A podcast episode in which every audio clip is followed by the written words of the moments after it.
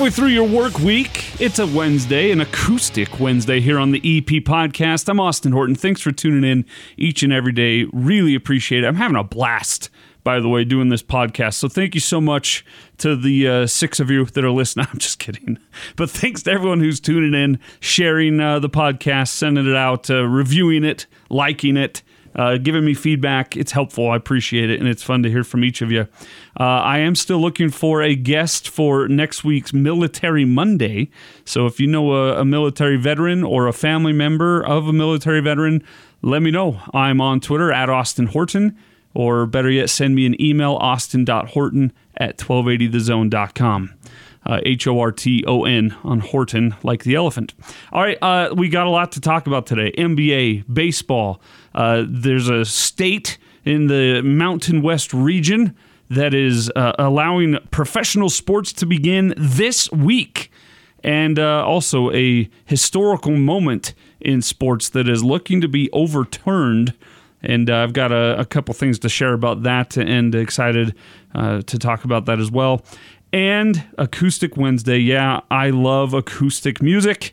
And last weekend, I had the opportunity to happen upon one of my favorite bands doing a live uh, acoustic set on Facebook, and I'll share a bit of that with you later in the podcast. But let's get going. Let's start things off with today in sports history. May 13, 1958, Stan the Man Musial got his 3,000th hit of his career uh, taking a picture of the Chicago Cubs, Moe Drabowsky. Uh, five three, uh, excuse me, five three Cardinals win at Wrigley Field that day. Musial was the first player to reach this milestone with an extra base hit. Also, May 13, 2010, 10 years ago today, the original Yankee Stadium was demolished. The Cathedral of Baseball, as it was called, served as the home for the Yankees football's New York Giants, and numerous championship fights, as well as hosting dignitaries like the Pope, the Beatles, the Queen, on and on and on. Uh, and born this day in 1961, happy birthday to the worm. Dennis Rodman, born in Trenton, New Jersey, won five NBA titles, one with the Pistons and, the, and four with the Chicago Bulls. Had 11,954 rebounds during his 14 seasons and he is in he is in the Hall of Fame. By the way, those 11,954 rebounds nowhere near the top of the list. That's 23rd in NBA history. Uh, Malone had nearly 4,000 more in his career. He's seventh. Kareem Abdul-Jabbar at third, 17,440, and then in a class of their own, Bill Russell second, 21,620 and alone at the top. No one, I think, will ever touch this uh, record. Maybe, eh, you know, we'll see what Rudy Gobert does going forward. But 23,924 career rebounds for Wilt the Stilt Chamberlain. There you go. This day in sports history, May 13. All right, let's jump into what we're going to talk about today. We'll start with the NBA because that seems to be the biggest news of note right now. The Board of Governors call yesterday uh, yielded a lot more optimism than in recent days, according to Adrian Wojnarowski and other reporters. This coming on the heels of last week's uh, call with the players between the Adam Silver and uh, health officials and the NBA players. Adam Silver, according to participants on a Board of Governors, uh, the, the the meeting went so well that those leaving the call felt uh, an increase in positivity about the league's momentum toward a resumption of play this season, says Adrian Wojnarowski. Owners and execs on the call were encouraged about the league's progress toward minimizing health risk upon a return and the league office's positive conversations with the Basketball Players Association about the players' desire to eventually restart the season. Uh, the discussions are reportedly centered on health and safety concerns, including the goal of getting team officials and players comfortable with the idea that a positive test for the coronavirus upon a return would not shutter play. Silver told those on the call that if a positive test would, quote, shut us down, we probably shouldn't go down this path, close quote. So, uh, which is, a- he's absolutely 100% correct. If the concern is that one positive test is going to cause everyone to not want to continue play, then they probably should not resume play until there's a vaccine, which would be a long, long time from now. relatively long time. I mean, uh, time is is relative, right? So if it's a year from now, perhaps that's quick in the medical field standards. That's a long time from now from a sports radio host viewpoint, if you know what I mean. So if they're gonna be afraid because of one positive test, then they probably should not start uh, the season again until they have a vaccine in place. And I agree with Silver on that. Now, the reason that they would not shy away from one positive test is hopefully they've got enough tests in place that if they catch that they catch the positive test uh, before it spreads too much. Perhaps it has only uh, had contact with five to ten people rather than you know twenty to fifty people, and that way they'd be able to control it. Among those, uh along those lines, I should say, Silver was asked about what is meant by so called bubble city play, and he said it would be like a campus environment with one or two locations for players. The focus, obviously, on Orlando's Walt Disney World Epcot Center Resort and Las Vegas.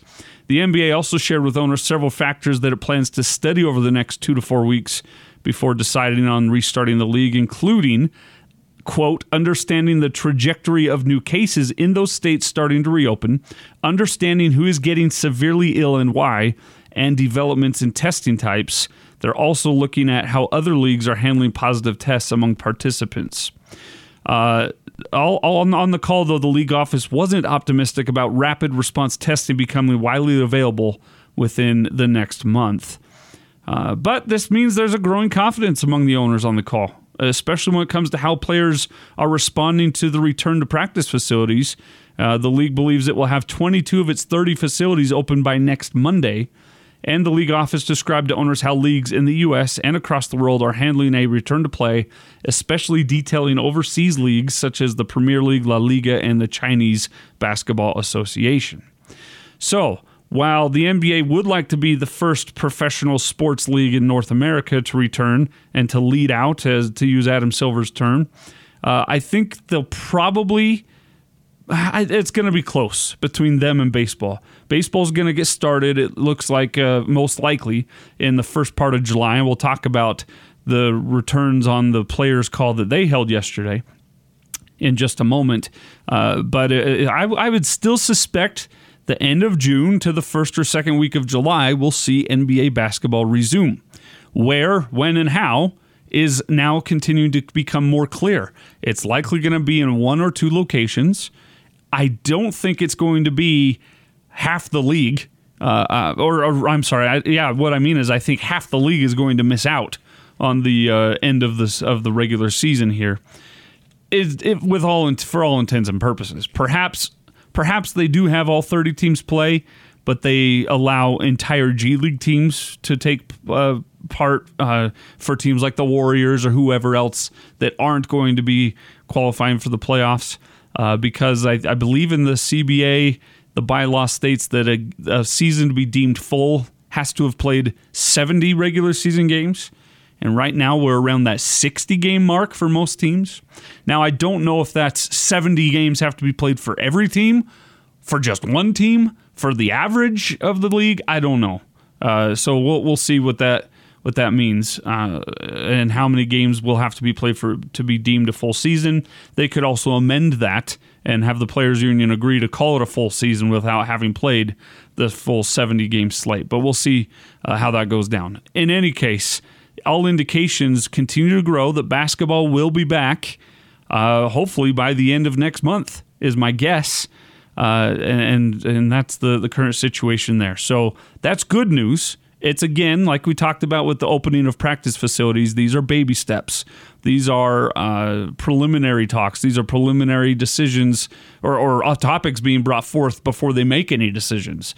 They want to have all the options discussed and weighed out before they just sign off on something, uh, especially given what the UFC uh, is in trouble for today.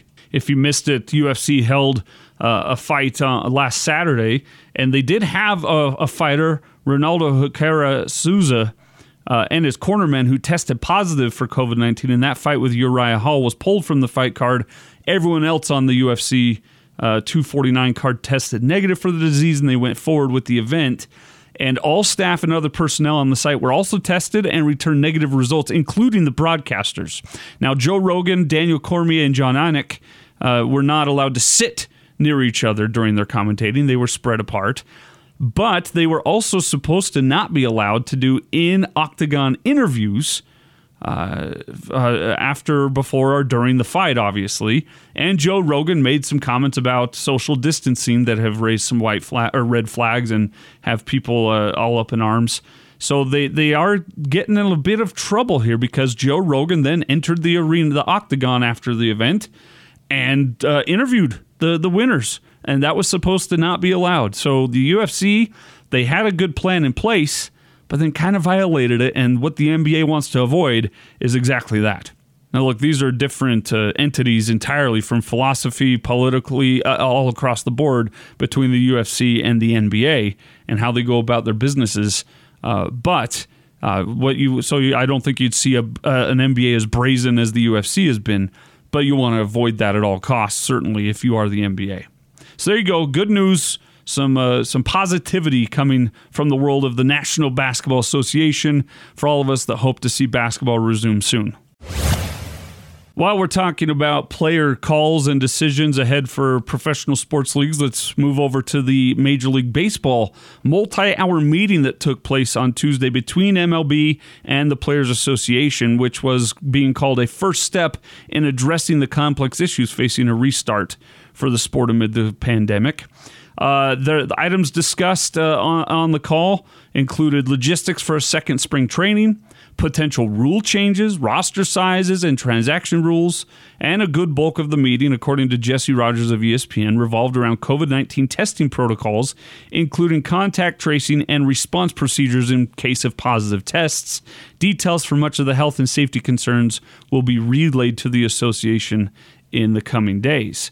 They also talked about ballpark access procedures, health and safety issues away from the ballpark. Once all the health concerns are addressed, many in baseball feel the, the next biggest hurdle will uh, be about the economics that are at play. Now, the Players Association believes that this is a moot point as they uh, already agreed, which shocked me to learn this. They agreed in March to a pro-rated salary, which will pay their players rather than for the season per game played.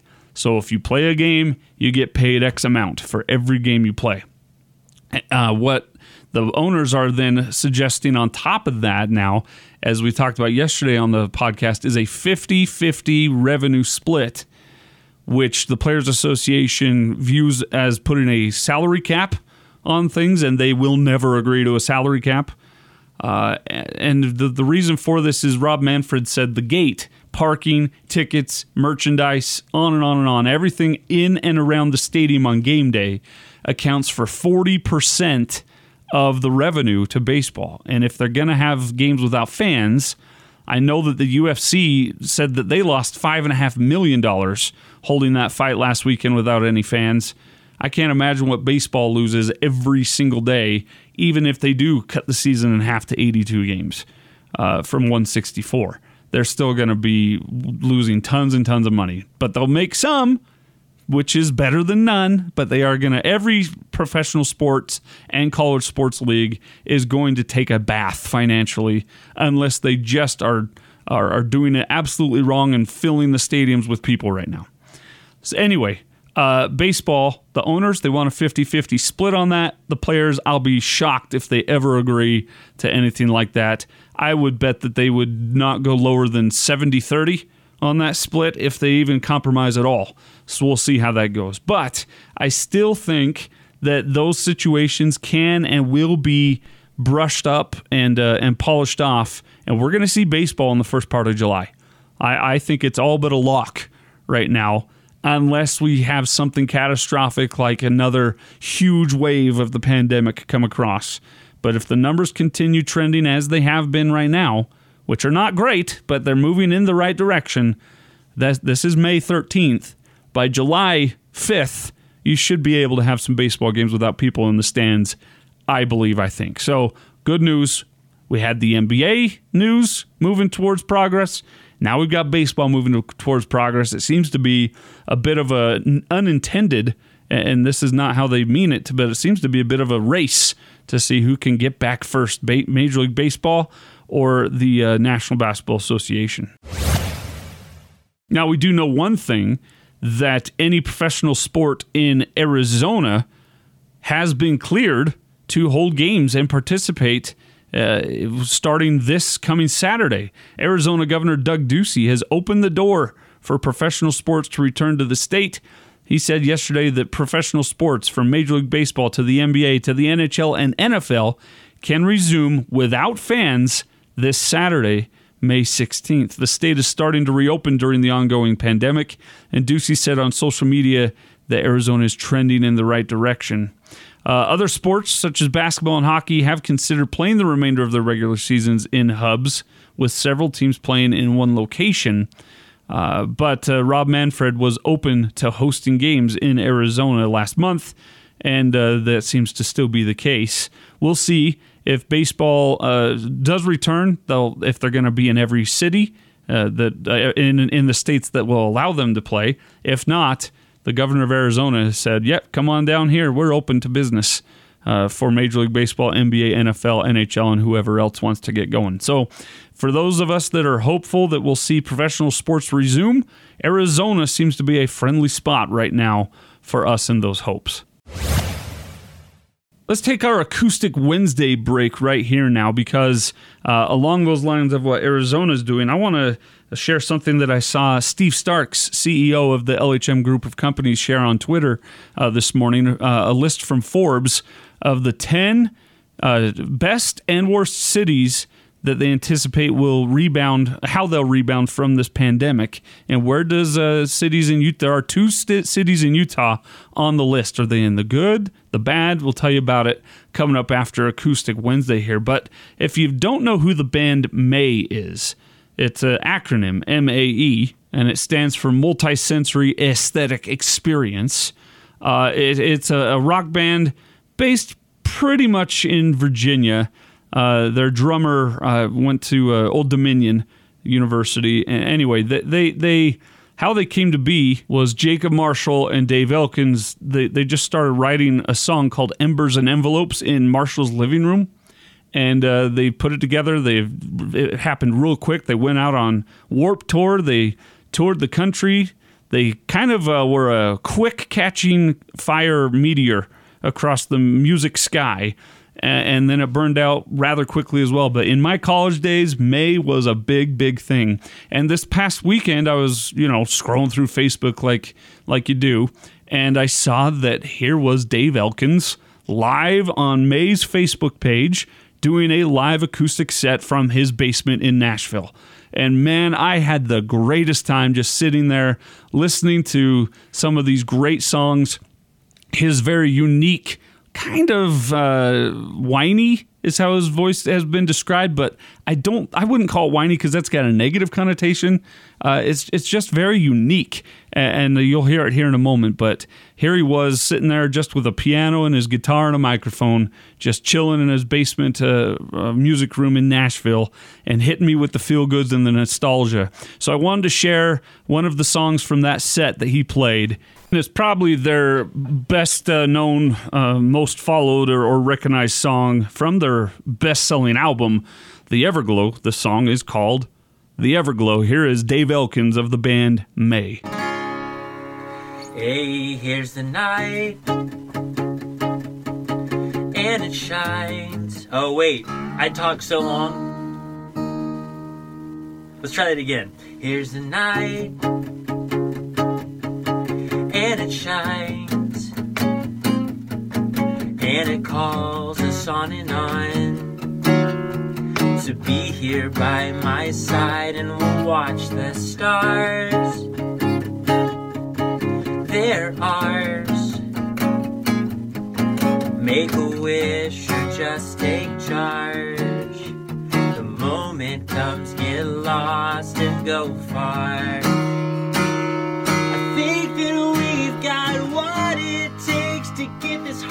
in,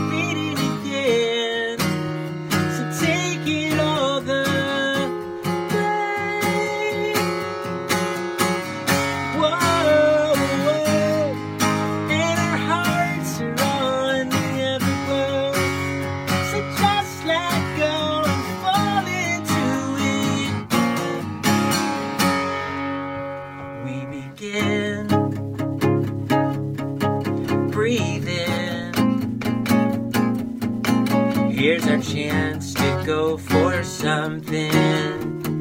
This is where we win and we'll take the game. No blame. There's a neon light and inside it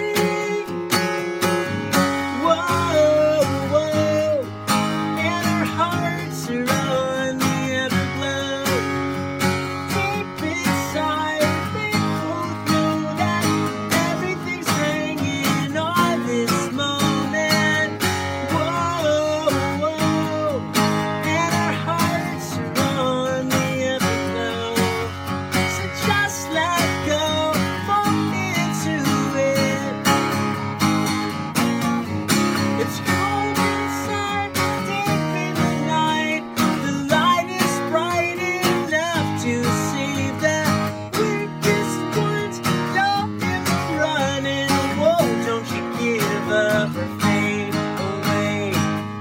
Whoa, whoa, whoa, sing it. Yeah, our hearts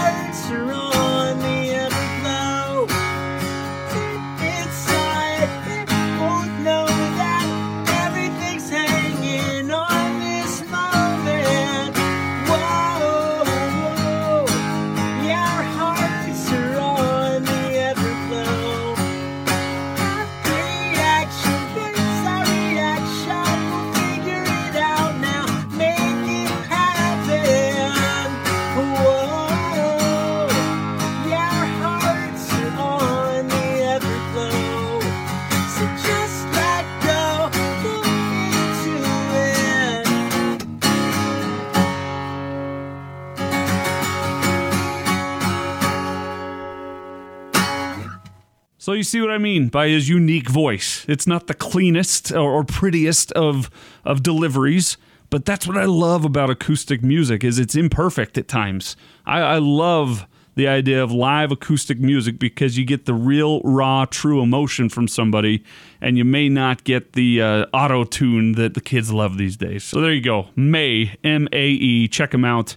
Uh, i might i would also recommend highly recommend the song embers and envelopes as mentioned before if you get a second or Sic Semper Tyrannis uh, from another one of their uh, uh, albums all right, back to sports now. The Forbes magazine has uh, ranked the 10 U.S. cities that are best positioned and worst positioned to recover from coronavirus. Thanks to Steve Stark, CEO of LHM Group of Companies, for tweeting this out and bringing this to my attention.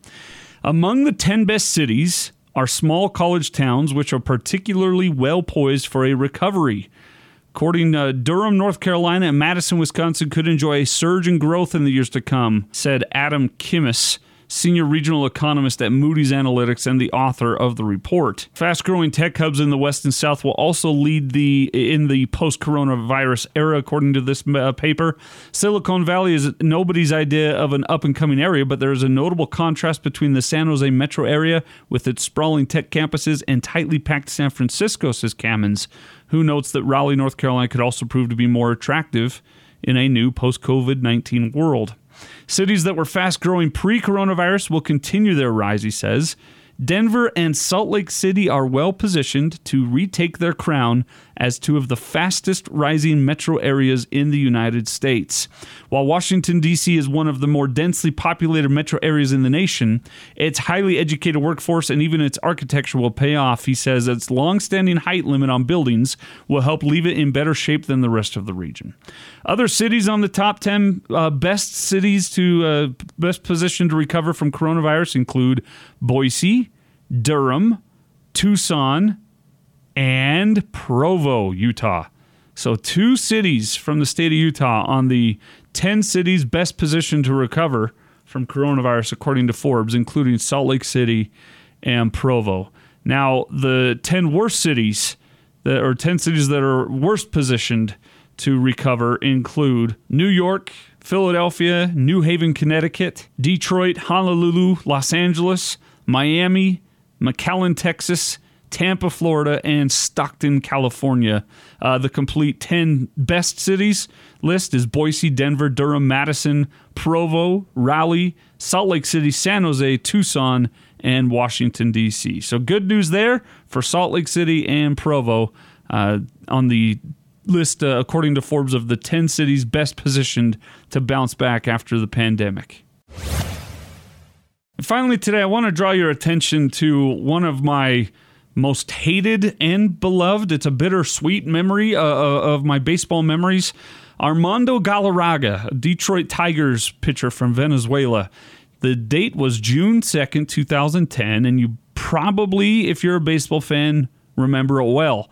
He, uh, he had retired 26 straight batters against the Cleveland Indians, and Jason Donald was the 27th batter of the, of the evening. He slapped a grounder that, uh, that to uh, Miguel Cabrera at first base that took him to his right towards second. Miguel Cabrera fielded the ball cleanly, made a diamond of a throw to Galarraga, rushing over to cover first base, who caught the ball, stepped on the base, and seemingly was in time to record the 27th straight out, which would complete a perfect game. Well, first base umpire, veteran Jim Joyce, signaled Donald safe. Immediately, Donald put his hands on his head. Miguel Cabrera put his hands on his head. Armando Galarraga stared in disbelief. Uh, Sandy Alomar, the first base coach for the Indians, turned away embarrassed. Oh, from the turned away from the play, embarrassed for the call. And video replay immediately, uh, without uh, without any argument, uh, showed physical perfect evidence that Galarraga had in fact beaten Donald to the bag with plenty of time before Donald even started his last step uh, down towards the bag, and it should have been an out. Jim Joyce, you'll recall, immediately after, in fact, uh, right there on the field, Jim Leyland, the manager of the Tigers, came out there and was livid with Joyce. And Joyce let him just say whatever he wanted because Joyce knew, and you can read his lips at the time, that he blew it. He blew the call and he could not overturn it, and baseball had not yet installed replay challenge. Uh, and so they had to stay with it. The next batter was retired, and it was an imperfect, perfect game for Armando Galarraga. That night, Jim Joyce stood up like a man and spoke, answered every question the media had for him, owned his mistake. He was brought to tears. He and Armando Galarraga got together. Galarraga uh, forgave him. The next night, the next day, Galarraga delivered the uh, lineup card to Jim Joyce, who is now behind the plate as home plate umpire. It was a really uh, interesting moment because Galarraga had every right to be upset and mad, and this obviously altered his career. He was out of baseball a year later and done uh, as a professional baseball player. Worked his whole life for this moment, and Jim Joyce's mistake took it away from him. Uh, well, it was a great moment and a good example of not letting uh, a, a, sport, even though it was what he worked towards his whole life for, it, it's still sports.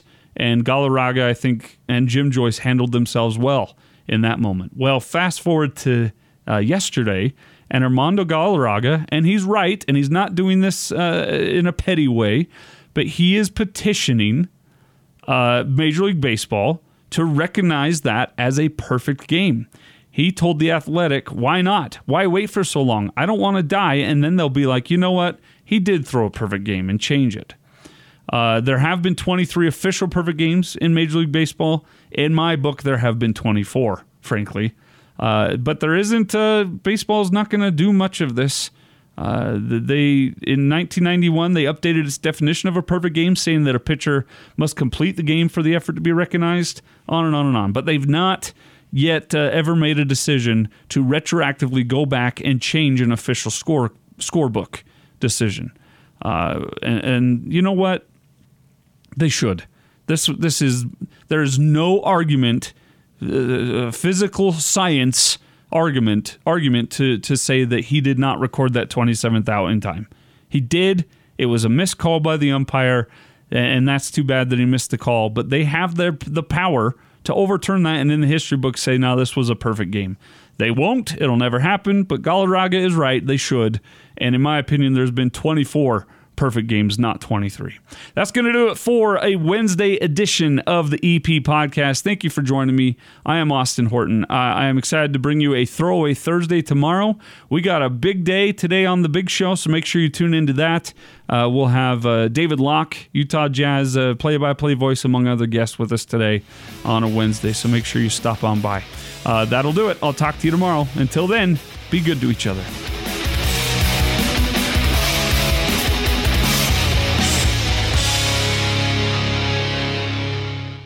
Time now for the laugh of the day. What's new? What have you been up to this summer? Yeah, well, it's been pretty exciting, this whole process When did you make your decision? this morning. What was the process you used to make your decision? I used a magic eight ball. I used a regular eight ball. I asked Jeeves. Do you have any doubts about your decision? I have five doubts.